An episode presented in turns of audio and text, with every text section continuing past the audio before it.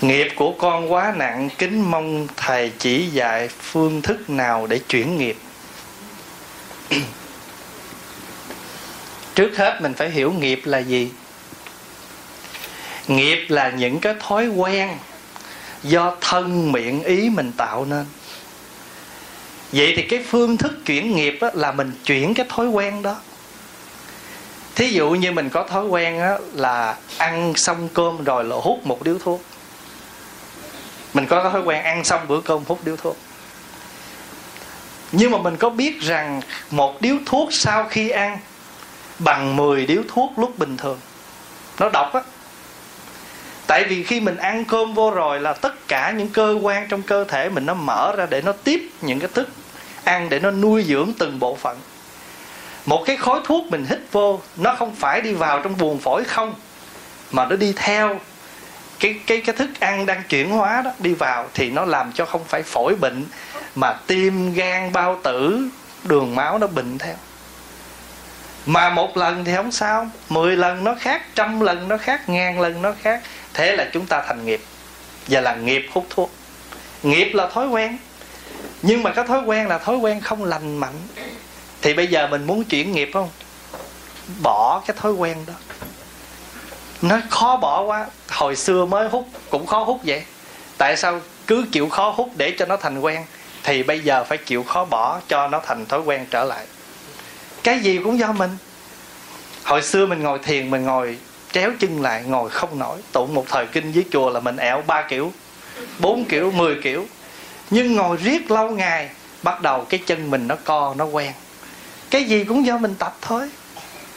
Cho nên á, chuyển nghiệp á không phải là có một cái tụng cái kính gì để chuyển phải không? Nhưng mà nghiệp là tự thân của mình. Tự nơi con người mình mà tạo nghiệp thì từ nơi con người này mà chúng ta chuyển. Nó trời ơi sao gia đình của tôi á, lúc này nghiệp gì á, mà sáp lại là gây lộn à. Mà khổ biết lộn mà vẫn gây. Phải gây trúng cũng đỡ gây lộn không à mà không có nào trúng hết á. Mà gây lộn xong rồi bắt đầu đi tới đánh lộn. Nhắm mắt mà đánh nhầm đầu. Kêu đánh lộn. Cho nên chuyển nghiệp á, là mình chuyển từ cái nghiệp thân miệng ý của mình. Vừa rồi có một một người một cái anh đó anh lên anh gặp pháp hòa và anh thọ nói với pháp hòa là nhiều lúc á anh không muốn sống nữa tại vì anh nghĩ bốn chục năm qua anh sống mà anh làm khổ người nhà anh rất nhiều. Thì pháp hòa nói, đâu phải như vậy mà mình giải quyết được vấn đề. Một cái ly nước nếu mà lỡ đựng thức dơ, không thể vì vậy rồi đem bỏ cái ly đó. Chúng ta cứ rửa ly đó lại cho sạch sẽ thì chúng ta vẫn dùng được nó. Nếu lỗi lầm gây ra từ cái thân này, thì bây giờ hãy lấy thân này mà làm điều lành phải. Chứ cũng cái thân này làm sai thì tại sao phải giết nó? Thì cứ dùng cái thân này mà làm việc đúng trở lại thôi. Thí dụ như ngày xưa cũng cái tay này nè, mà nói chuyện với ai mình cũng làm boss, mình cũng chỉ vậy hết. Thì bây giờ cũng cái tay này làm vậy. Đây là chuyển nghiệp nè, hồi xưa là cứ như vậy mà giờ như vậy. Không hồi xưa nói chuyện với ai cũng như vậy. Thì giờ nó thành vậy cho nên chuyển nghiệp là chuyển vậy thôi.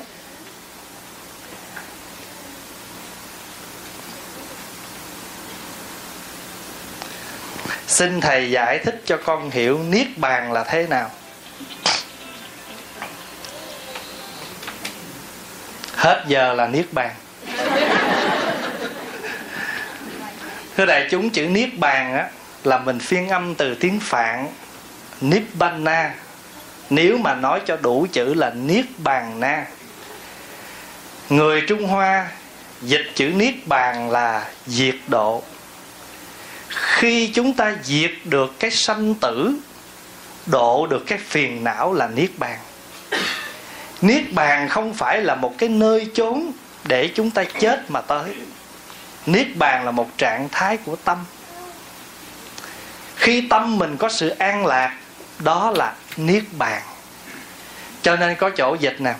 Niết là không, bàn là sân, không sân là niết bàn. Niết là không, bàn là si, không si là niết bàn. Niết là không, bàn là tham, không tham là niết bàn. Như vậy thì đối với niết bàn là gì? Là sanh tử khổ đau. Thì bây giờ thí dụ như hồi nãy mình đang sắp hàng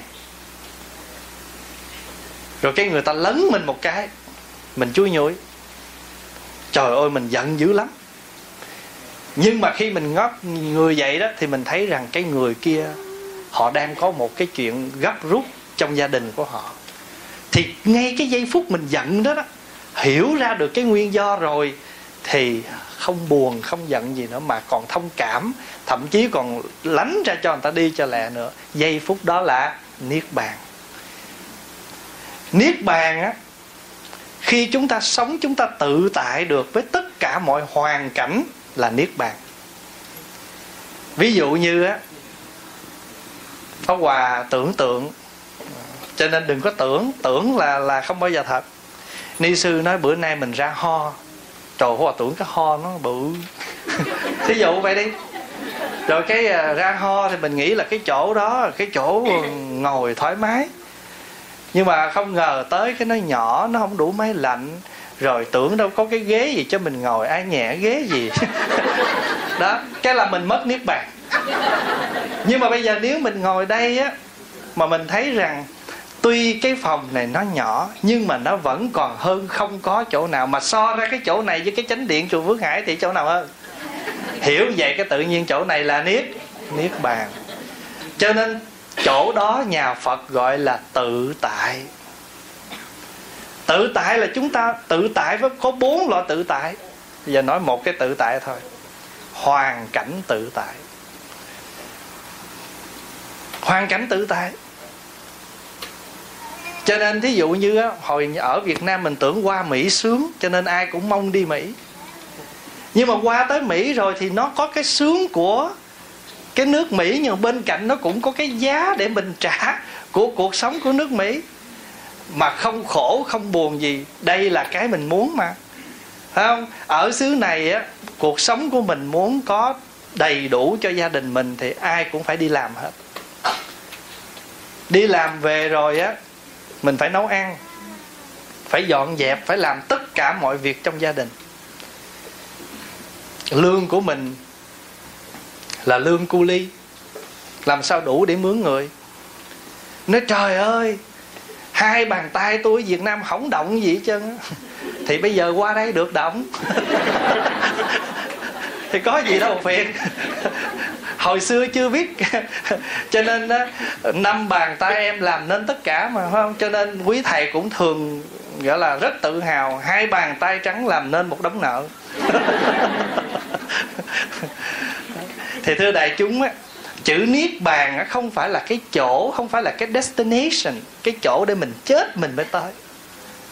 Cho nên có nhiều người người ta đăng báo ta nói ờ, có, xin chia buồn cùng gia đình, cầu chúc cho hương hồn bác sớm lên cõi niết bàn.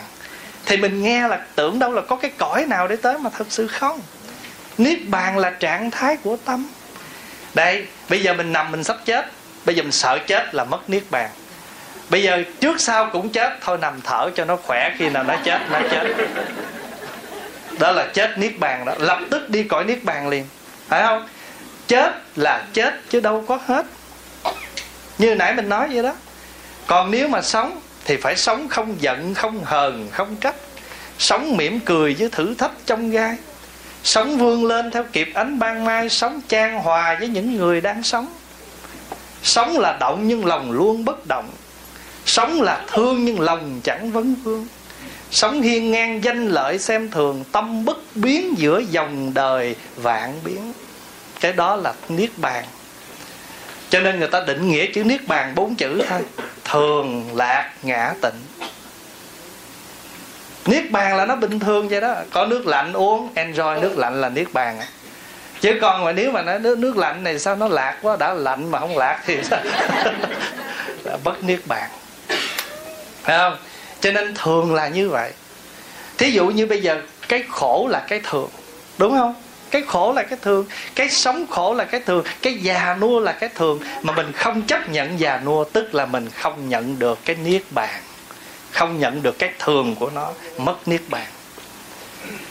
Còn người mà người ta chấp nhận già, ta chải tóc, nó thấy sợi tóc bạc là ta biết đây một lá thơ mai mốt mình rung cái răng hai lá thơ.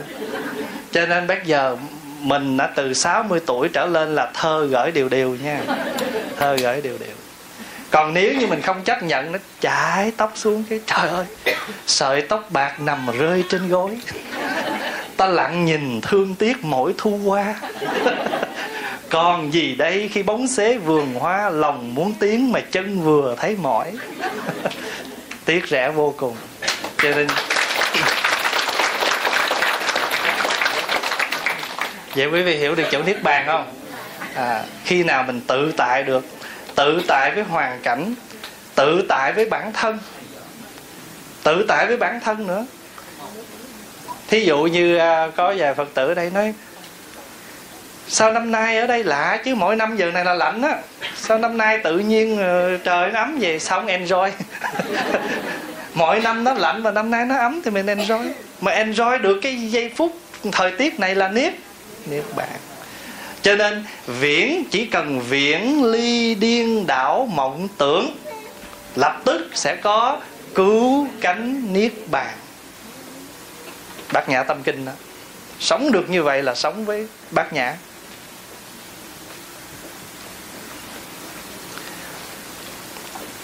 Xin thầy hoan hỷ cho con hiểu rõ trong kinh pháp hoa, phẩm dược, thảo dụ, phật dạy. Chỉ có như lai biết chủng tướng thể của chúng sanh, nhớ việc gì, nghĩ việc gì, tu việc gì, nhớ thế nào, tu thế nào, nghĩ thế nào, dùng pháp gì để được, dùng pháp gì. Cuối cùng, con trí cạn phước mỏng, u minh mịt mù. Con không thể nào hiểu được ý của đấng pháp vương vô thượng may là mịt mù mà còn viết được vậy đó. Nếu mà không mịt mù viết viết tới đâu được.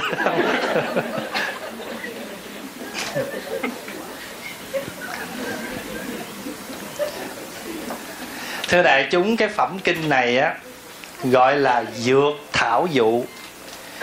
Dược thảo có nghĩa là cỏ thuốc. Dụ tức là ví dụ. Ở trong kinh đức phật ví dụ á pháp của phật như một trận mưa rơi xuống. Còn tất cả căn cơ của chúng sanh cũng giống như là những cây cỏ lớn nhỏ trong trời đất này. Hệ cây to thì hút nước nhiều, cây trung bình thì hút nước vừa vừa, cây nhỏ thì hút nước ít. Mưa thì không có phân biệt mưa chỗ này nhiều, mưa chỗ kia ít. Mưa chỉ là một cái việc là bình đẳng là rơi xuống thôi còn cái chuyện hút nước như thế nào đó là tùy theo mỗi loại cây, cũng như thế. Giáo pháp của như lai ban ra bình đẳng không phân biệt. Nhưng nhận nó như thế nào là tùy mỗi căn cơ của chúng sanh. Pháp Hòa ví dụ như nãy giờ, Pháp Hòa nói nãy giờ, Có thể có những vị dư hiểu Pháp Hòa nói gì. Nhưng mà có những vị vừa mất hiểu, Nhưng mà cũng có những vị không hiểu gì hết. Tại vì lần đầu tiên nghe chưa có thấm nhuần những cái câu Phật học. Nghe cũng hiểu mà chút chút thôi. Thì như vậy thì ở trong đây cũng có ba dạng cỏ cây. Thì đức phật cũng là một cái người mà biết tất cả những loại cỏ cây đó cho nên phật mới đưa ra những công thức. Có những chúng sanh đó người ta muốn cái đó, phật liền nói cái đó ví dụ như là có nhiều khi á, quý vị nhớ câu chuyện của ngài a nan vậy đó. Được cái cô thiếu nữ tên là ma đăng già thương, rồi lên gặp phật, xin phật cho ngài a nan ra đời để về cưới cô. Phật mới nói rằng bây giờ cô muốn cưới ngài a nan cũng được, mà với điều kiện cô phải ở chùa cô tu ba tháng. Rồi hai bên ký cái hợp đồng là ngài cô ma đăng già chịu khó tu ba tháng. Mà khi mà cô tu thì phật hướng dẫn cho cô cách quán về cái cái tạp dơ, cái vô thường của cuộc sống của vợ chồng. Sau 3 tháng, cô lên cô gặp Phật. Phật hỏi sao? Chuẩn bị chưa? Làm cô dâu. Phật nói dạ bạch đức thế tôn, hôm nay con lên đây con xin xé cái dao kèo. Tại vì nếu, nhưng mà nếu lúc đó mà biểu cô đừng có làm thì cô sẽ không vui đâu. Có một cái vị thầy đó đi tụng kinh một cái đám tang cho một cái cô này mất chồng. Thì thầy tới tụng sao cô thương thầy? Cô thương thầy cái cô nói thẳng luôn. Cô nói, tuổi trẻ đời trai sao lại chán? Thôi về xây mộng với em đi.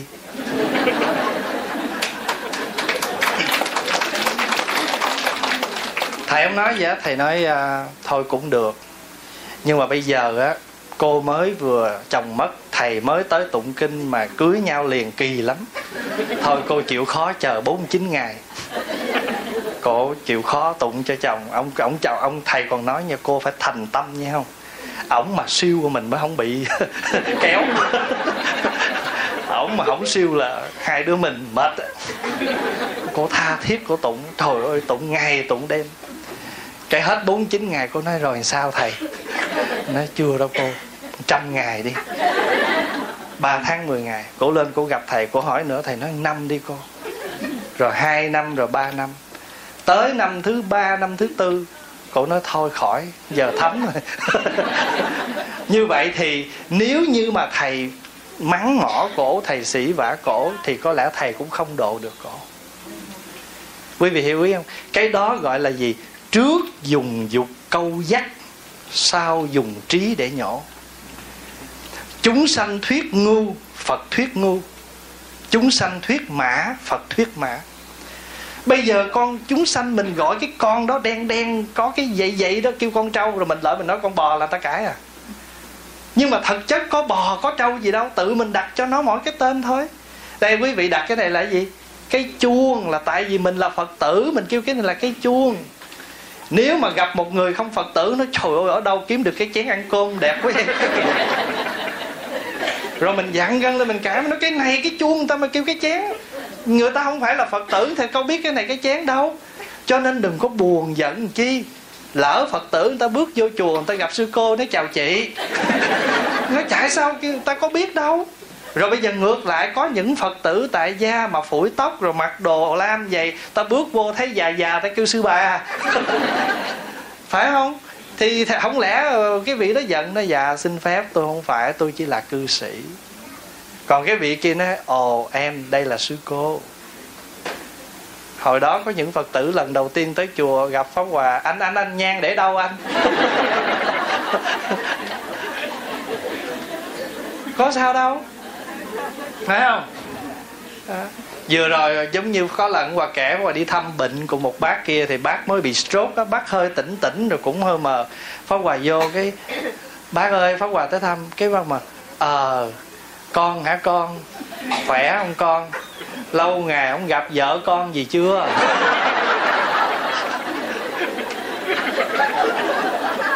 Rồi không lẽ mình giận? Phải không thì cái mấy người, cái ờ, mấy người con mới nói, má, tại sao má nói thầy vậy? Thầy thầy. Cô này trời ơi, bà cũng mặc dù bà nói lẫn mà lẫn đúng, chứ bà gặp mình bà bà nhận ra bà nói, chồng con gì chưa?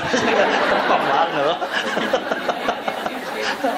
Tuy bà nói lẫn nhưng mà lẫn vẫn còn đúng, phải không? Bà nhận là vợ con gì chưa?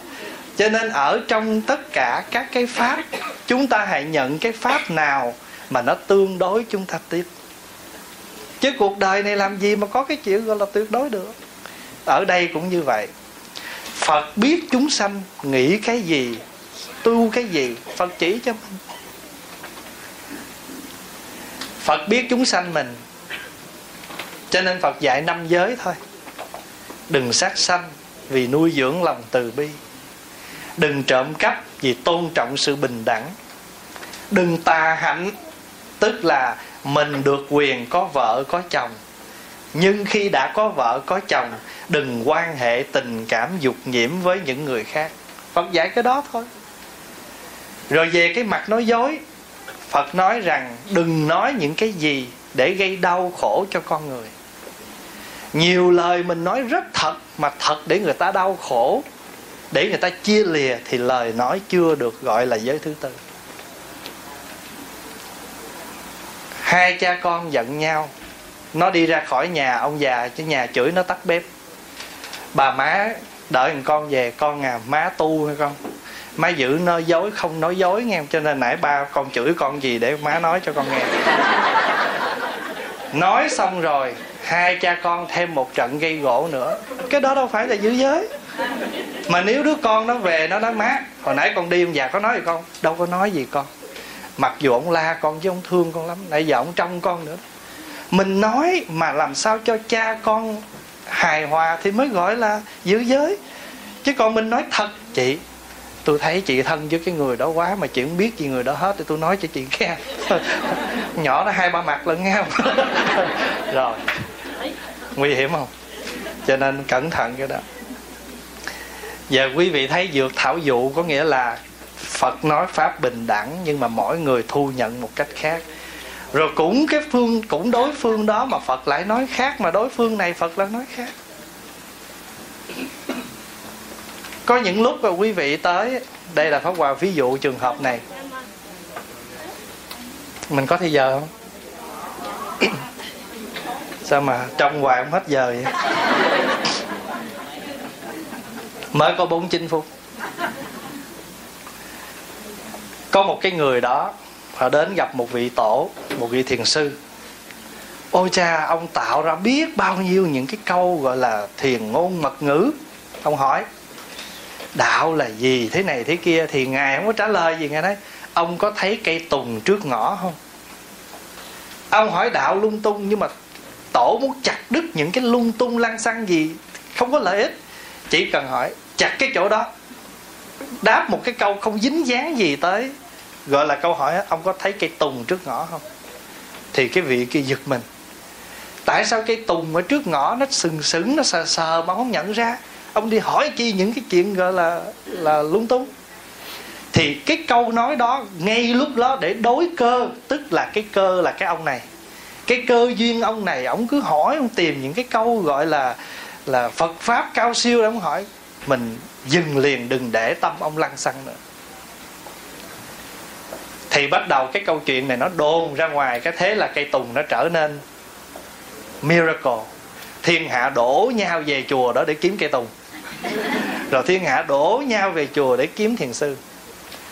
Thì có một hôm nọ người cái cũng có một người khác tới nói bạch thầy con muốn tìm tổ uh, tổ đó. Cái thì cái người đệ tử mới hỏi ông kiếm tổ để làm gì?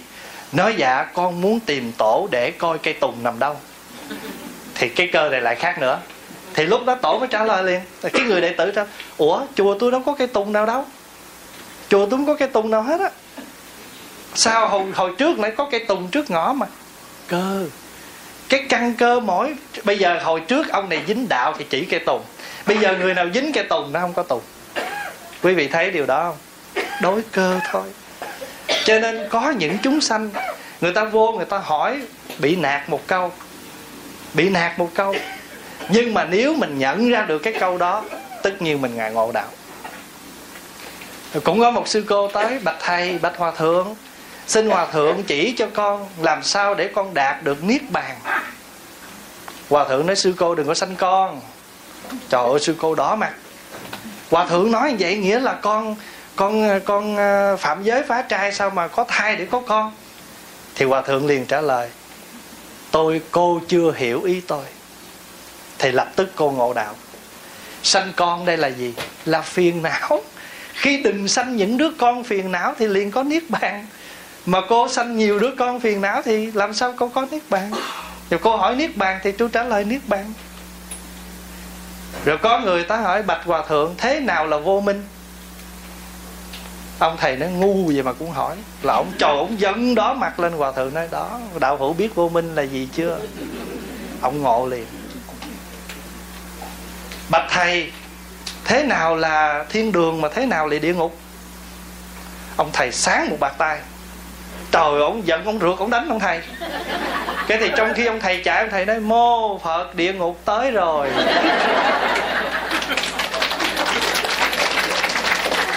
Bây giờ mình ngồi mình nói lung tung á đối cơ mà cái thì ông cư sĩ ông nghe được hòa thượng khai thị rồi, bây giờ biết địa ngục là gì rồi? Ông nói, mô phật, con xin sám hối hòa thượng. Cái hòa thượng nói, mô phật, thiên đường có mặt.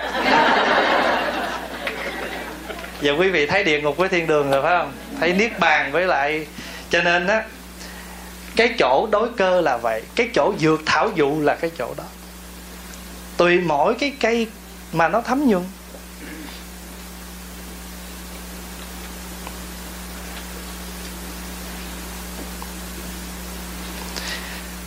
Kính uh, thưa thầy xin thầy hoan hỷ giải thích cho con sự khác biệt giữa kinh sám hối hồng danh, kinh thủy sám và sám hối sáu căn. thưa đại chúng á, tất cả những nghi thức sám hối không phải do Phật nói. Tất cả nghi thức sám hối là do chư tổ soạn ra. Cho nên chúng ta gọi là sám pháp chứ không phải là kinh. Bởi vì cái gì kinh là do phật nói, cái gì mà do tổ soạn ra cho mình tụng gọi là sám pháp. Mà sám pháp là gì? Là phương pháp giúp cho mình sám hối. Mà chư tổ soạn ra cũng không phải là soạn không căn cứ, mà căn cứ từ những kinh điển lời phật soạn ra cho chúng ta tụng nhưng mà bởi vì căn cơ chúng sanh thời gian có khác, cho nên chư tổ soạn ra nhiều phương cách. Y như cái chỗ dược thảo dụ hồi nãy. Mình có thời gian nhiều, tụng thủy sám. Mình thời gian ít, tụng sám hối sáu căn thời gian trung bình thì tụng hồng danh bảo sám. Cái nào cũng được hết. Cái quan trọng là mình biết sức khỏe mình thời gian của mình và hoàn cảnh của mình để chúng ta thực hiện một nghi thức. Bởi vì sám hối có bốn cách. Nghi thức sám hối, tác lệ sám hối, hồng danh sám hối và bình đẳng sám hối. Khi mình cảm thấy rằng mình cần một cái nghi thức nào đó để mình thực hiện, để bày tỏ cái lòng chí thành của mình, cái đó gọi là nghi thức sám hối rồi mình phải mượn danh hiệu chư phật để mình lạy, mình sám hối. Cho nên gọi là hồng danh. Tất cả danh hiệu phật đều gọi là hồng danh hết. Chữ hồng là gì? Hồng là to lớn. Mỗi danh hiệu của chư phật, chư bồ tát rất là to lớn. Tại sao to lớn? Tại vì quý ngài do tu mà được cái hồng danh này. Thảo Hòa ví dụ, Thích Ca Mâu Ni Phật do sự do sự tu hành siêng năng, tinh tấn, cho nên ngài mới có hiệu thích ca. Ngài do sự luôn luôn trở về được với cái vắng lặng ở bên trong, cho nên mình gọi ngài là thích ca mâu ni. Bởi vì chữ thích ca nghĩa là năng nhân, là người có khả năng. Mâu ni dịch là tịch mặt người có khả năng sống vắng lặng, gọi là thích ca mâu ni. Như vậy thì do ngài thường thích cái sự vắng lặng, cho nên ngài mới được hiểu là thích ca mâu ni. Như vậy thì khi chúng ta lễ danh hiệu ngài là chúng ta cũng nguyện học với cái, đúng với cái danh hiệu đó để chúng ta tập tu giống như ngài. A di đà nghĩa là vô lượng quan, vô lượng thọ, vô lượng công đức. Mình lễ phật a di đà là mình học cái hạnh trí tuệ vô lượng. Công đức hành đạo của mình vô lượng. Để mình được, nghĩa là sống mãi với cái pháp thân thanh tịnh đó của mình. Cho nên mới gọi là hồng danh. Quý vị nhớ là ở thế gian ta có những người người ta có phương danh, có mỹ danh, đúng không? Do cái hạnh lành của người ta thí dụ mình gặp người ta, mình nói dạ xin lỗi anh, cho tôi biết anh, cho tôi biết quý danh. Tên anh là có rồi đó, nhưng mà tôi trân trọng, tôi muốn biết cái tên rất quý của anh là gì cho mình hỏi nhau, quý danh. Còn đối với chư Phật chúng gọi là hồng hồng danh. Nhưng cũng có khi chúng ta do sống theo cái nghiệp dở của mình, cái nghiệp kém của mình mà mình bị chết danh. Có không? Có những người sống mà chết danh luôn thí dụ như mình nổi nóng như lửa, người ta gặp mình, ta kêu tư lửa. Thí dụ vậy đó. Thì cho nên chúng sanh mình là do tật nghiệp mà chết danh. Người tu hành thì do tu hành chuyển hóa mà được, hồng danh. Thế thôi. Vậy bây giờ quý vị tụng cái nào cũng được hết. Tại vì cái bản thủy sám là từ trung quốc soạn. Do ngộ đạt quốc sư ngài soạn ra, tự ngài soạn ra, để mà sám hối cái cái tội nghiệp chính bản thân ngài ngài cũng bị một cái nghiệp rất nặng. Cho nên sau đó ngài viết cái văn đó để tự ngài sám hối và truyền bá ra cho người sau. Hồng danh sám hối là do một vị một vị à, một vị một vị hòa thượng, một vị tổ từ thời nhà tống soạn ra. Rồi lục sám hối sáu căn, đặc biệt là do tổ việt nam mình soạn ra. Như vậy thì quý vị tụng bất cứ cái bài sám hối nào cũng được. Quan trọng là lời lẽ trong đó, tha thiết chí thành, chúng ta tụng. Con cái tụng kinh sám hối, hồi hướng cho cha mẹ lúc tuổi già đau bệnh, phải nên tụng kinh nào và tụng như thế nào? Như hồi nãy pháp hòa nói, tụng kinh nào cũng được hết. Còn tụng như thế nào? Ngắn dài, ít nhiều tùy mình nhưng khi mình tụng vì cha mẹ thì mình nguyện. Con xin đại vì ba của con, tên gì, mẹ của con, tên gì. Xin chí thành sám hối tất cả những tội nghiệp của ba mẹ con từ vô lượng kiếp cho đến đời này. Nguyện nhờ công đức sám hối này, ba mẹ con hiện đời biết hướng về phật pháp, biết có được cái tâm thanh tịnh, sanh thuận tử an một hậu lâm chung vãng sanh về cõi phật. Thật ra sám hối là phải tự mỗi người sám hối. Nhưng chúng ta cũng có thể thay vì cha mẹ, bởi vì mình có cái ơn của cha mẹ sanh thành dưỡng dục. Bây giờ mình đáp đền cho cha mẹ ngoài cái chuyện gọi là cơm ăn, áo mặc, phụng dưỡng lúc đau bệnh. Mình còn hướng tâm cho cha mẹ trở về với sự an định lúc tuổi già. Cái đó gọi là đại hiếu cho nên nãy trong này có một câu, người đi tu có phải là bất hiếu không? Người đi tu không bất hiếu, mà gọi là đại hiếu. Tại sao? Nếu mình ở nhà mình chăm sóc cho cha mẹ mình một đời này, chỉ một đời thôi. Còn nếu mình đi tu, mình rộng độ cho muôn người, trong đó không phải chỉ có một cha mẹ, mà rất nhiều cha mẹ nhiều đời của mình, bà con quyến thuộc của mình rộng độ chúng sanh. Thí dụ như quý vị ngồi đây, có những vị đáng cha mẹ pháp hòa, đáng ông bà của pháp hòa, đáng anh em bà con pháp hòa, thì pháp hòa có giúp được cho quý vị cái gì? Đó là pháp hòa đang đền ơn cho tất cả. Như vậy thì nếu như cha mẹ hiện đời chưa cần tới mình mình tạm gác qua đó để mình đi trả hiếu cho cha mẹ, bà con quyến thuộc khắp nơi đến khi cha mẹ hiện đời này già yếu cần tới mình, chừng đó mình sẽ đứng ra mình lo cho cha mẹ, chứ không phải buông bỏ cha mẹ. Quý vị đã thấy có rất nhiều thầy mang cha mẹ vào trong chùa ở, nuôi cha mẹ cho đến khi cha mẹ qua đời. Ở việt nam có rất nhiều hòa thượng, giống như là hòa thượng cua. Quý vị nhớ hòa thượng cua không?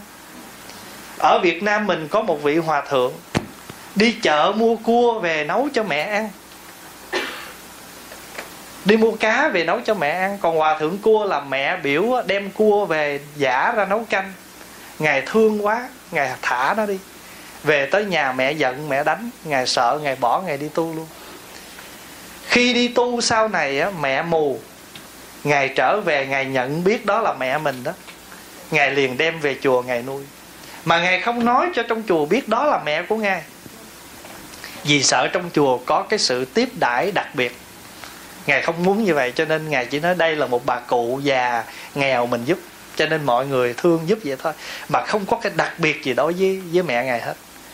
Khi ngài đi xa, ngài biết kỳ đi này có lẽ mẹ mình không qua khỏi, cho nên ngài dặn, khi tôi đi, lỡ bà cụ có mất, các thầy đừng có liệm để đợi tôi về.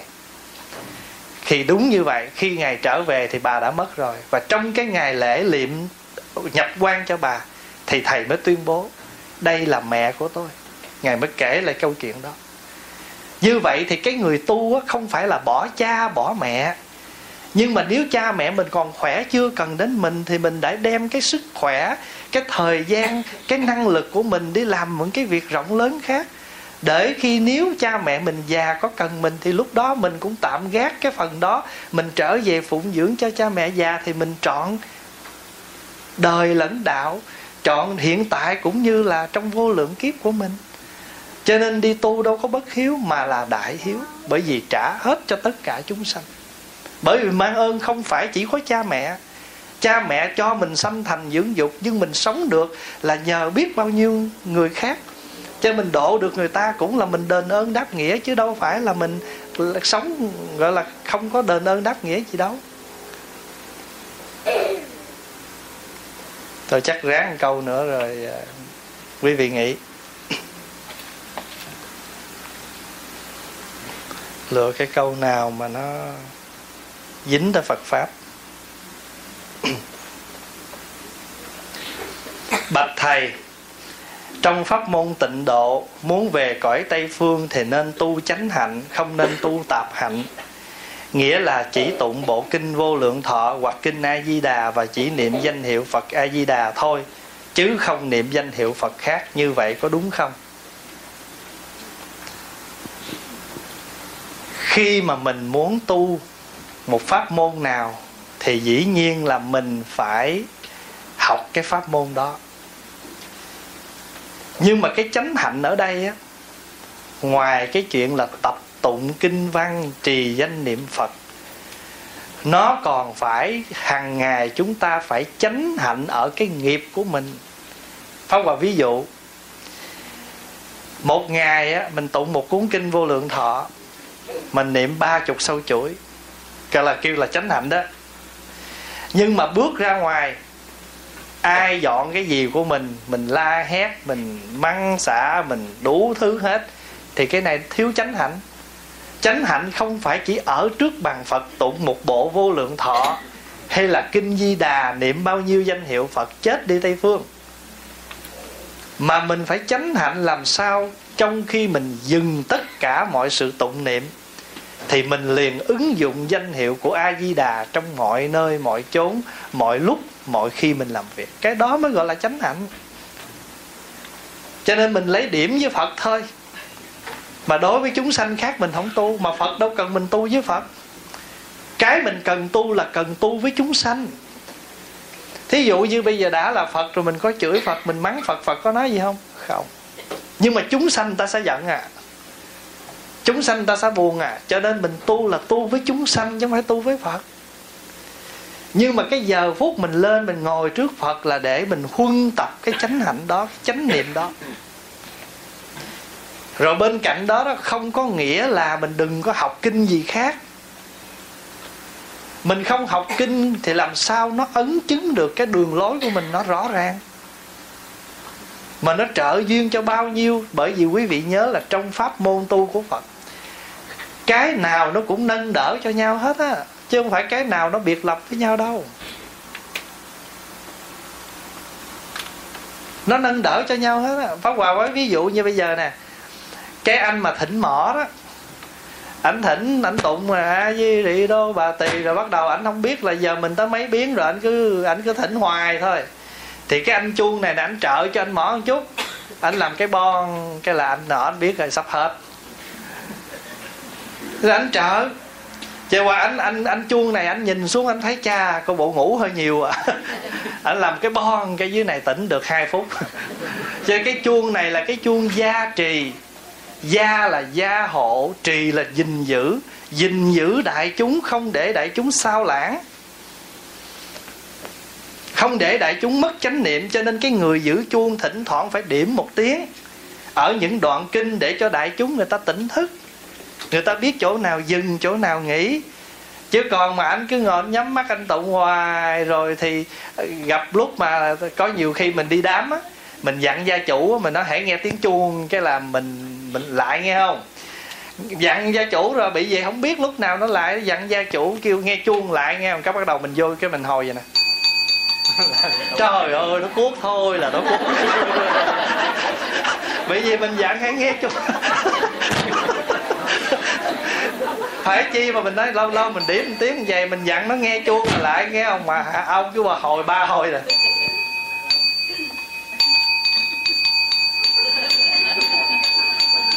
thôi, nó cuốc quá trời luôn. Hỏi gì đây, cuốc bù. Quý vị thấy không? Cho nên á, tất cả những cái gì á, nó đều là trợ duyên cho nhau hết. Trợ duyên cho nhau hết. Đức di đà đứng giữa, đức quan âm đứng bên, đức thế chí đứng bên. Quan âm là từ bi nhưng mà từ bi mà không thể mất đi cái chí nguyện của mình. Cho nên cái chí lực, cái nguyện lực, cái vững chãi của mình đi với từ bi mà hai cái này mới phò được cho đức phật di đà. Di đà là mình tự tánh, là thanh tịnh. Nhưng mà trong tự tánh này không thể không có từ bi. Mà từ bi nhưng mà không mất được cái bản chất của chi nguyện. Cho nên thầy hồi nãy thầy từ bi thầy không muốn làm cho cô đó khổ.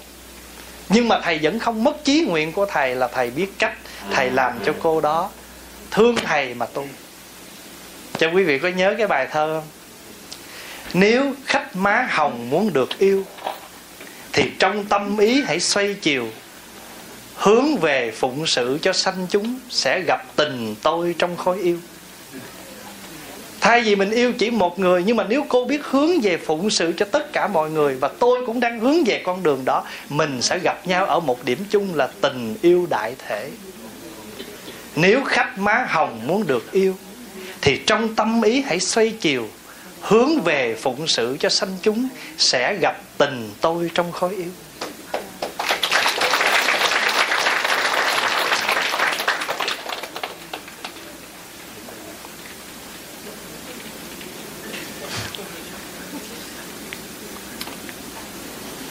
Dạ thưa thầy, gia đình con là người Phật giáo. Con có đi chùa từ nhỏ nhưng chưa quy y và sau đó con lấy chồng người công giáo. Hiện nay con đã ly dị chồng và muốn trở về đạo Phật. Vậy con có phạm luật không? Và con có thể quy y không? Vì con đã có tên thánh của đạo công giáo. Mình rửa tội theo Thiên Chúa là mình trở mình trở thành một tín đồ, một con chiên. Mình quy y theo đạo phật là mình trở thành một người tu tập. Con chiên hay không con chiên đều phải có pháp môn tu tập. Cho nên dù có những người họ là thiên chúa, nhưng họ vẫn tiếp nhận năm giới nha. Pháp hòa đã truyền rất nhiều năm giới cho người mỹ họ là thiên chúa, họ là tinh lành. Nhưng họ thấy năm giới này rất hay để áp dụng trong cuộc sống hàng ngày. Cho nên họ vẫn là thiên chúa giáo, nhưng họ vẫn tiếp nhận năm giới. Bởi vì đạo phật không phải là một tôn giáo như hồi sáng mình nói, để rồi chúng ta lại lục cầu nguyện mà đạo phật là một đạo lý để chúng ta sống lành, thiện, tốt đẹp vậy thì nếu cô mà có trở về thì cũng đâu có sai gì đâu. Tại vì cô là lá rụng về cội. Cô là nước chảy về nguồn. Đâu có lỗi gì. Mà ví dụ thôi, bây giờ pháp hòa có một chú đệ tử. Chú dở quá. Pháp hòa dạy không nổi. Rồi bây giờ có một thầy khác, thầy hay hơn, thầy năng lực hơn. Pháp hòa sẵn sàng gửi người đệ tử đó cho thầy đó dạy bởi vậy cái mục đích của chúng ta là làm sao huấn luyện một con người trở nên tốt mà không giành giật là của ai. Phàm phu mà còn sống được kiểu đó, huống chi các bậc thánh. Cho nên nếu mà nếu mà chúa mà thấy cô mà bây giờ đã không còn dính dáng tới gia đình bên chồng, mà bây giờ muốn trở về với phật mà chúa phạt thì không phải chúa. Chúa sẽ vui lòng, con cứ đi đi cho nó khỏe. Mà con đi trở về với của con chứ con làm gì đâu phàm phu mà còn suy nghĩ được là ba dạy không được cho nên ba dạy gửi con tới trường. Thầy giáo dạy con được cho nên ngày xưa đó, mình phải kính trọng người thầy, người cha và một ông vua ngang hàng với nhau. Cho nên chúng ta gọi là quân sư phụ. Quân là vua, sư là thầy, phụ là cha. Ba người này ngang bằng với nhau. Mình phải kính trọng như nhau. Mình sanh con mình nuôi không được thì mình phải gửi tới tới thầy khác cho người ta dạy chứ. Tại sao mình lại buồn giận? Mà thậm chí đứa đệ tử đó nó đi xong, nói thời gian nó hợp với thầy đó, nó thưa thầy, con thấy con hợp với thầy này hơn. Xin thầy cho con được ở với thầy đó để con tu học, mình phải mừng. Danh dực làm gì mà danh về mình mà mình lại dạy không được nữa thì là chí cho nên không có buồn chi chuyện đó. Cho nên cô cứ thoải mái và tự nhiên. Phải không? Tên thánh hay là pháp danh nó cũng giống nhau hết, không có gì hết. Nói, người ta niệm à, amen. Mình niệm a di đà đừng buồn, cái nào cũng a hết á.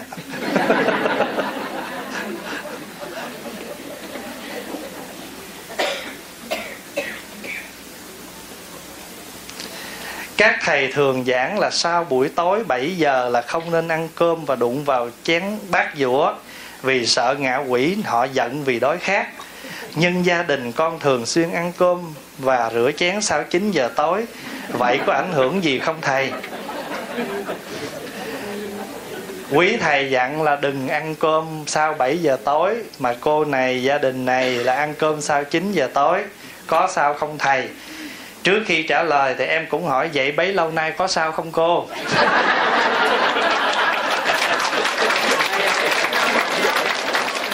Bấy lâu nay cô không sao thì chả sao hết thưa đại chúng, cái câu mà nói là buổi chiều đừng có làm như vậy, ngạ quỷ họ, đứt cổ họ chết đó, chẳng qua là vì lòng từ bi và một sự khuyên nhắc để cho cái người xuất gia trong chùa phải giữ oai nghi tế hạnh của mình. Chiều tối không nên làm động mạnh ở trong chùa, đó là một cái phương thức để chuyển hóa những cái thô tháo của người tu trong chùa. Quý hiểu ý như vậy. Cũng giống như á hồi xưa có một cái bài kệ như thế này. Văn chung ngọa bất khởi, hộ pháp thiện thần sân.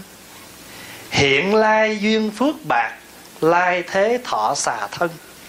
Dịch lại là, nghe chuông, nằm không ngồi dậy. Làm cho các vị hộ pháp thiện thần nổi giận. Đời này mình bị giảm phước, đời sau chết đọa làm rắn ở trong chùa mà nghe cái bài đó rồi mà chuông bon bon là ngồi dậy liền để trị cái bệnh làm biến trị cái bệnh mà cho tôi nướng chút nữa đi, cho tôi nướng chút nữa đi mà nướng chút nó khác đó là bởi vì chúng sanh những người mới vào tu, còn giải đãi, còn lười biếng. Thì chư tổ phương tiện nói những cái câu đó để mà nhắc nhở, để mà mình biết cái bổn phận của mình. Cũng y như hồi ở việt nam ăn cơm mà bỏ mứa. Ông bà mình nói sao? Một hạt cơm là một hạt ngọc, mà bỏ cơm là một hạt cơm là một con dòi. Nghe sợ quá, ráng ăn cho hết. Còn người bắc thì có câu, ăn hết đánh đòn, ăn còn mất vợ. Muốn ta ăn cho hết, mà không được để mứa, thì mình nói câu là, nếu con ăn hết, con cũng bị phạt mà đánh đòn. Nhưng nếu mà con ăn còn, con sẽ mất vợ thì mình so ra. Ăn hết đi để đánh đòn, còn hơn mà để dành mất vợ lỗ hơn, cho nên ráng ăn hết.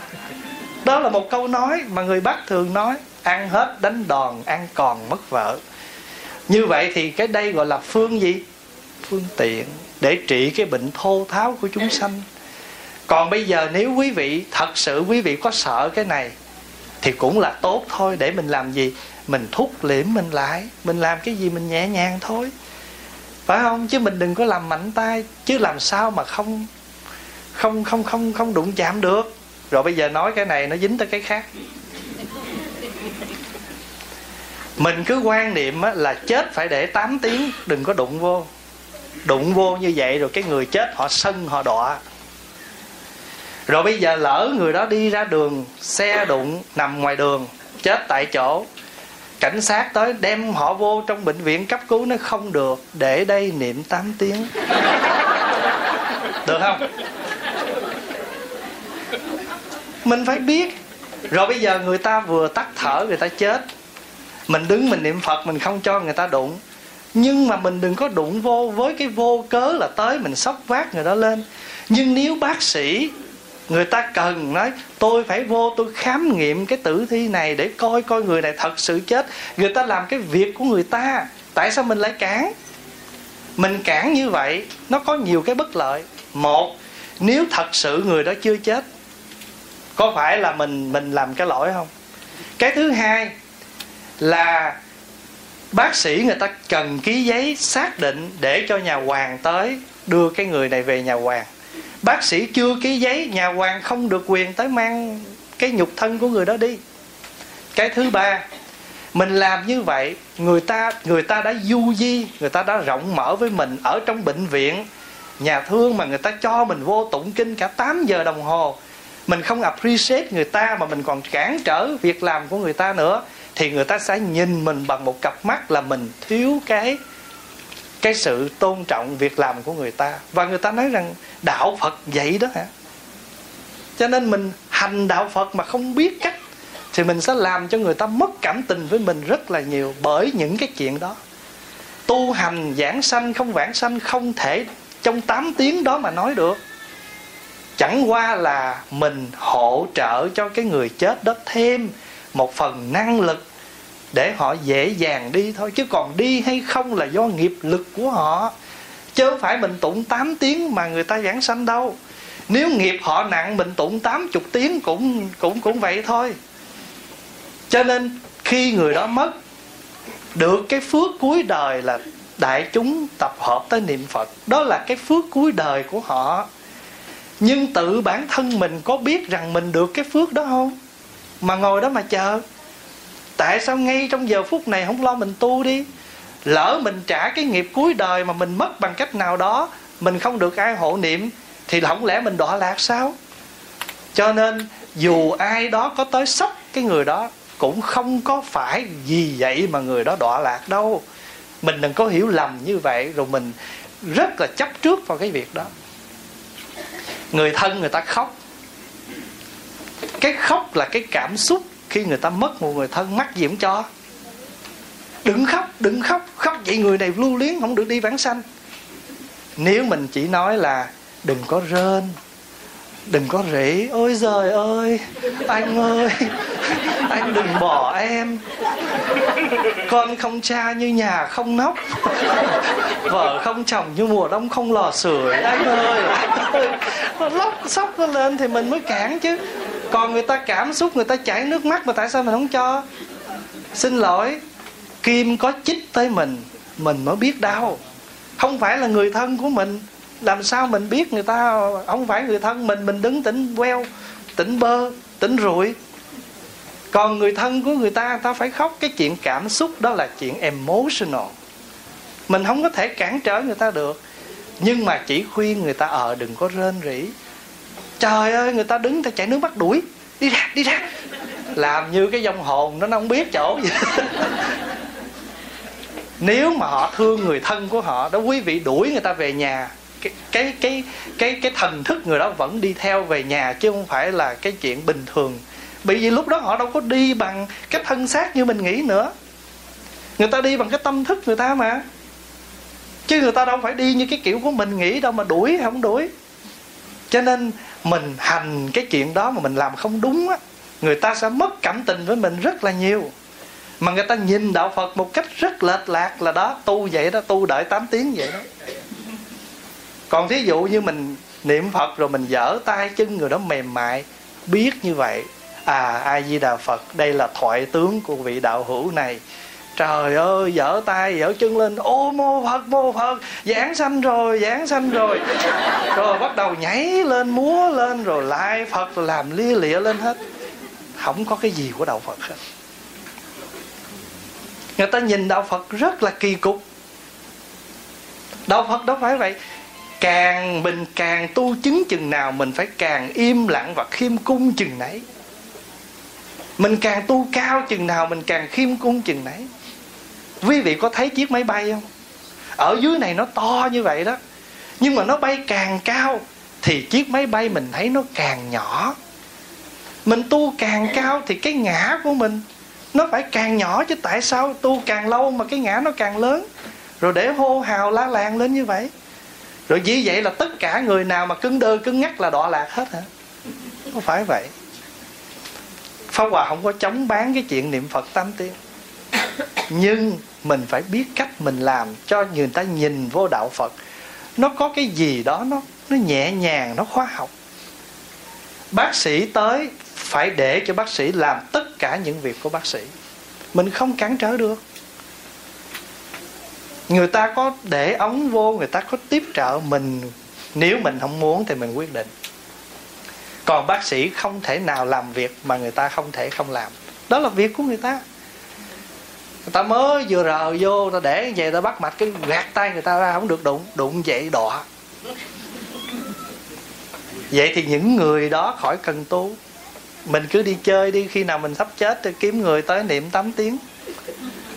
Phải tu, chứ không phải là mình phải chuyển hóa nghiệp lực của mình. Chứ không phải là mình niệm, nếu được 8 tiếng, đó là cái phước cuối đời của mình. Nhưng mà mấy người được. Có những vị xuất gia, nhưng mà cái chết không bình thường. Mình cũng không thể nói người đó là không tu. Mình tu là đời này nhưng mỗi người có cái nghiệp cuối đời của chúng ta. Chúng ta không thể nhìn một cái chết, một cái vị nào đó rồi chúng ta nói là vị đó thiếu tu. Không phải vậy đâu. Quý vị thấy đức phật không? Đức phật thành đạo rồi mà trong kiếp này đức phật phải gặp 10 cái duyên nghịch trong đó có một cái duyên là phật bị người ta phỉ bán. Là do đời trước ngài chê người ta. Có một kiếp ngài là một cái người rất là đẹp trai, rồi cái cô đó cổ đem lòng cổ thương yêu ngài. Nhưng mà ngài đẹp, nhưng mà ngài có tu. Thay vì ngài mới từ chối người ta khéo đi. Ngài nói là, tôi cũng cảm ơn tình yêu của cô, nhưng mà thôi tôi không có duyên với cô, tại vì tôi thích tu thí dụ vậy đi. Không. Ngài nói vậy nè này đẹp cái gì? Nguyên một cái đại gia hôi thối, xúc phạm cổ. Chính vì cái nghiệp xúc phạm đó mà đời sau đời này nè phật thành đạo phật bị một cái cô thiếu nữ mang bụng chữa vô vu oan cho ngài để phỉ bán ngài. Thì các vị mới hỏi phật là tại sao phật là một cái bậc như vậy mà ngài còn bị? Thì ngài mới kể là cái đời quá khứ của ngài. Quý vị thấy ngài một kiền liên không? Bị ngoại đạo đánh chết trước cửa tịnh xá trúc lâm. Bởi vì khi mà người ta hỏi ngài như thầy trò của tôi đây chết đi đâu? Thì thay vì ngài trả lời rằng tùy theo nghiệp mà thọ sanh thì ngài đâu có đụng chạm ai đâu. Ngài trả lời thầy trò của ông á, tu ngoại đạo chết đọa địa ngục. Ngoại đạo giận tức nhào vô đánh ngài chết tại chỗ mà khi mà ngài chết rồi thì ngài xá lợi phất và các thầy tới xúc ngài lên, hỏi ngài, tại sao sư huynh có thần thông mà sư huynh không đằng vân sư huynh bái? Thì ngài một kiền liên trả lời, khi nghiệp lực nó đến, một chữ thần còn không nhớ, đừng nói tới chữ thông. Dễ sợ không? Này, pháp hòa có một bà cụ quen niệm phật nè. Khi mà bà đau quá, bà vô thăm, bác nhớ niệm phật. Quý vị biết bác trả lời sao? Khi cái cơn đau nó hoành hành, chữ nam còn không nhớ đừng nhớ tới chữ phật. Đó, cái câu đó để mới nói với chúng ta rằng nếu đời này chúng ta không lo huân tu, rồi đợi tới lúc chết mà người ta niệm cho mình biết mình có giao cảm với cái đó không, mà mình mình đợi mình chờ.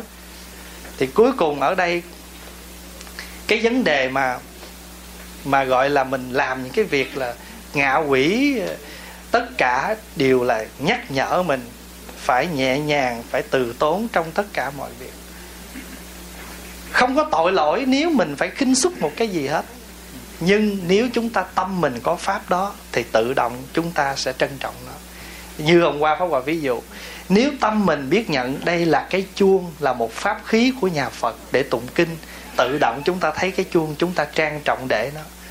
Còn nếu tâm mình không có cái chuông thì cái này không là gì hết, là một miếng đồng gõ cái ben cho nó kêu tiếng. Nếu tâm mình có cái pháp y, thì cái pháp y của mình để trên đầu.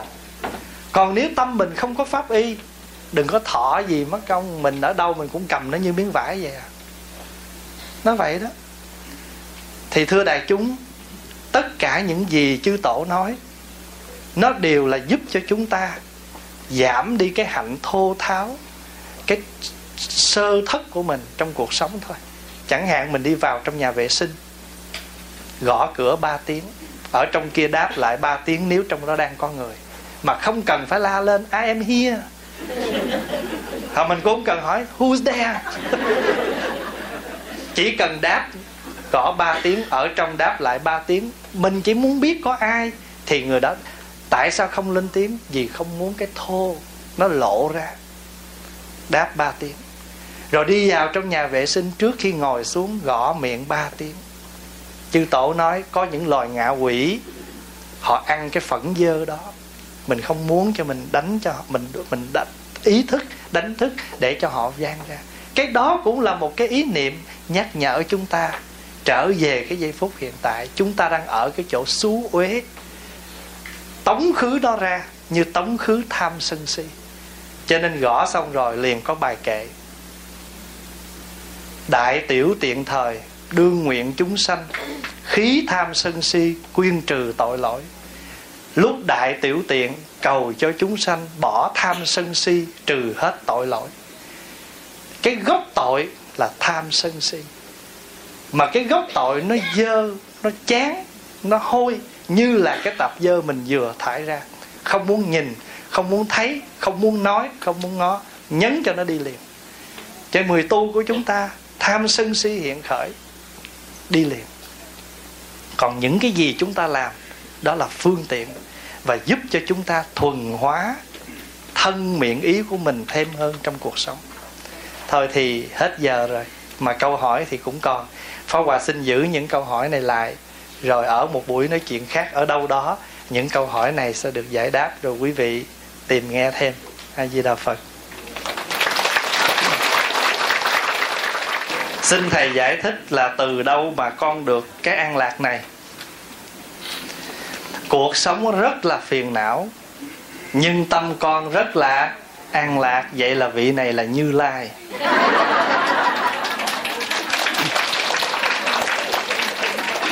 Lai là gì? Hồi sáng mình nói lai là những gì nó cứ xảy đến trong cuộc sống hàng ngày, nhưng mà tâm mình vẫn như vẫn như mà nói là cuộc sống rất phiền não mà tâm con an lạc là mình đã sống được với chất của lai rồi, chất của như rồi. Cho nên tại sao mình gọi phật là như lai? Như lai là một trong những đức hiệu của phật. Như là bất động, như như bất động, lai là cuộc đời cứ đến cứ đi. Nhưng mà tâm mình bất động. Tại sao? Tại vì nó đến, nó đi đi rồi nó đến. Đây, ví dụ, mở ly nước ra nước bốc lên thành mây. Bây giờ nó là mình gọi là mây. Mây rơi xuống làm mưa. Xuống tới đây gọi là nước. Nhưng mà mây, mưa, nước, thể của nó vẫn là nước. Nhưng mà ở nó một cái form khác, một cái trạng khác thì mình kêu tên khác thôi. Thì bây giờ quý vị có nói, cái người trí người ta không có cãi. Quý vị nói mây là nước, không có cãi. Còn cái người mà ta không hiểu là ta cãi liền, cái này là mây mà ta sao cãi? Có hai em học trò. Nó làm một bài toán.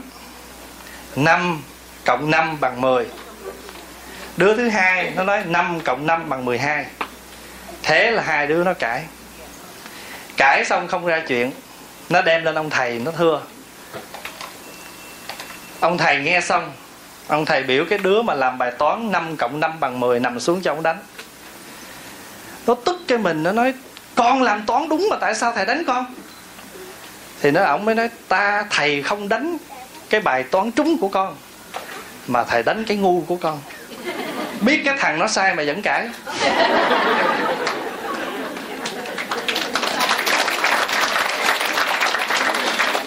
Con nghĩ là con thông minh, con làm 5 cộng 5 là 10 là đúng. Đã đúng thì tại sao phải sai, cãi với người sai? Mà biết cái người sai, người ta có biết người ta sai không? Mà ta không biết ta sai ta cứ ta cãi cãi mình rồi mình cứ dặn gân lên, mình cãi hoài chi cho nó mệt. Cho nên cái chỗ đó, cuộc đời rất nhiều phiền não. Nhưng mà cái phiền não đó không phải tự dưng nó có tên phiền não, mà do mình nhận nó là phiền não. Ví dụ như cái ly nước này để đây vốn nó không hề có một chút phiền não gì hết. Nhưng mà vị nào ngồi đây vì không thấy được pháp hòa cho nên tự nhiên ly này nó trở thành ra phiền não. Vậy thì cái ly bản chất nó không có phiền não, nhưng mình không đồng ý với cái chỗ để này vì tôi không thích. Cho nên chữ phiền là gì? Phiền là khi tâm, cái tâm của mình nó bất đồng với cái điều đó nó dồn lên cái đầu mình, nó bực bội cái đó, hai cái nó hợp với nhau. Cái tâm nó không đồng ý, cái đầu nó bực, kêu phiền não. Chứ bản chất của cuộc đời này không có cái gì phiền não hết á. Nhưng mà tại vì cái gì mình đồng ý là bồ đề. Mình không đồng ý là phiền não. Cho nên, bây giờ hỏi là, từ đâu mà con được cái an lạc này? Biết từ đâu không? Không biết từ đâu mình tự biết chứ, hỏi ai biết chỉ. Nhưng mà nếu cho cho đúng ra, từ cái chỗ mình đã hiểu được cái cuộc đời là lai, cho nên tâm mình vẫn vẫn như. Cuộc đời là lai, cho nên tâm mình vẫn như. Quý vị nhớ ngài huyền, ngài mãn giác thiền sư nói làm sao? Xuân đi trăm hoa rụng, xuân đến trăm hoa cười. Trước mắt việc đi mãi, trên đầu già đến rồi cuộc đời là mỗi việc mỗi việc nó cứ ngày nào nó cũng đi vậy. Thì trên đầu mình cũng già đến rồi. Đừng bảo xuân tàn hoa rụng hết. Đêm qua sân trước một cành mai. Đừng có thấy rằng xuân nó tàn thì hoa sẽ rụng. Biết đâu nghe nó rụng rồi thì đêm qua sân trước một cành mai. Cho nên không sợ luân hồi. Có nhiều người nói tu để chấm dứt luân hồi sanh tử cái câu đó nghe hiểu lầm nhiều lắm. Nghĩ rằng chắc mình chấm dứt rồi mình trở về đâu mình ở đó.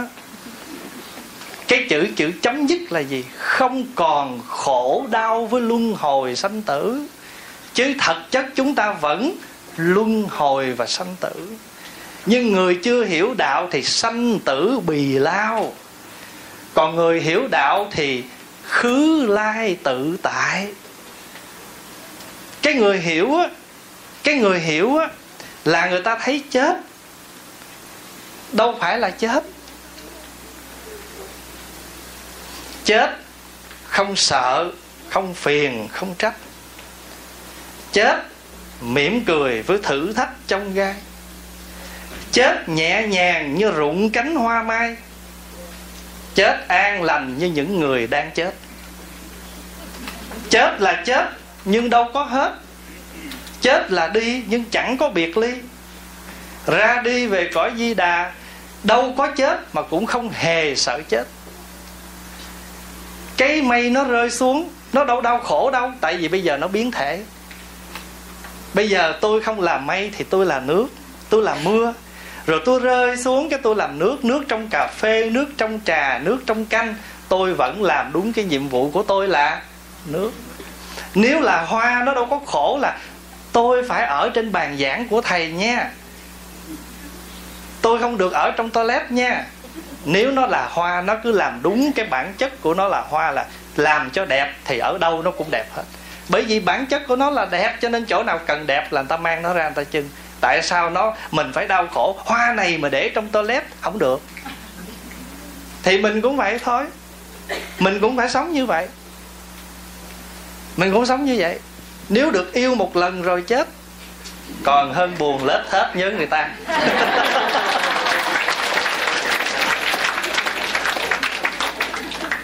Cũng như hoa có nở một lần ra rồi có héo cũng là hoa đã nở.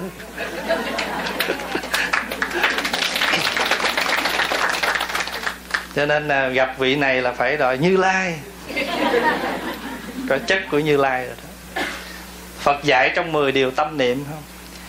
Nghĩ đến thân thể, đừng cầu không tật bệnh. Vì không tật bệnh thì tham dục dễ sanh. Phải không? Ở đời đừng cầu không khúc mắt Vì không khúc mắt thì đạo lý không thông. Ở đời làm việc đừng thuận theo ý mình, vì thuận theo ý mình thì tâm thường kêu xa nổi dậy thi ân đừng mong cầu báo, vì thi ân cầu báo là thi ân có mưu đồ. Vì mình không cầu báo cho nên người ta có báo cũng được, mà người ta không báo cũng bình thường. Chính mình đặt điều kiện cho nên mình mới khổ. Phải không? Cho nên nếu mà cuộc đời con rất an lạc, mặc dù hiện tại rất phiền não, là như lai rồi. Làm như thế nào khi ngủ mà tìm thức con vẫn niệm phật? Bữa nay toàn là cao siêu thôi.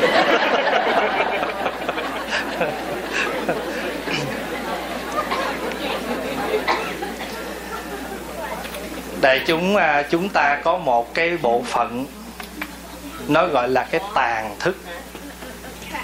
Tiếng anh là gọi cái memory khi mình chưa thấy cái gì, cái đó nó không có trong cái tâm cái tàn thức của mình. Khi mình thấy cái đó rồi, nó mới vô tàn thức của mình. Hồi nãy à, hôm nay, mấy ngày nay qua đây, nhiều phật tử tới thăm. Trời ơi, bữa nay con vui lắm, con thấy thầy bằng xương, bằng thịt. Pháp Hòa mới đùa nó nói vậy là lâu nay thấy bằng rau, bằng cải thôi. Bữa nay thấy mày bằng xương, bằng thịt là hôm nay là thấy rau cải.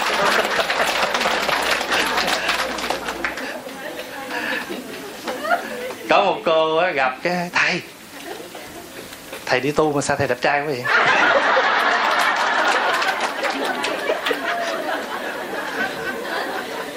Xong rồi cái cô mới nói thầy có nghĩ khi nào thầy không tu nữa không? Rồi sao cô hỏi vậy? Cái số phone con nè, khi nào đổi ý phone?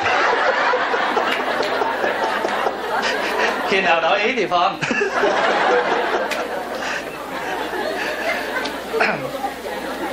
Không giỡn cho vui.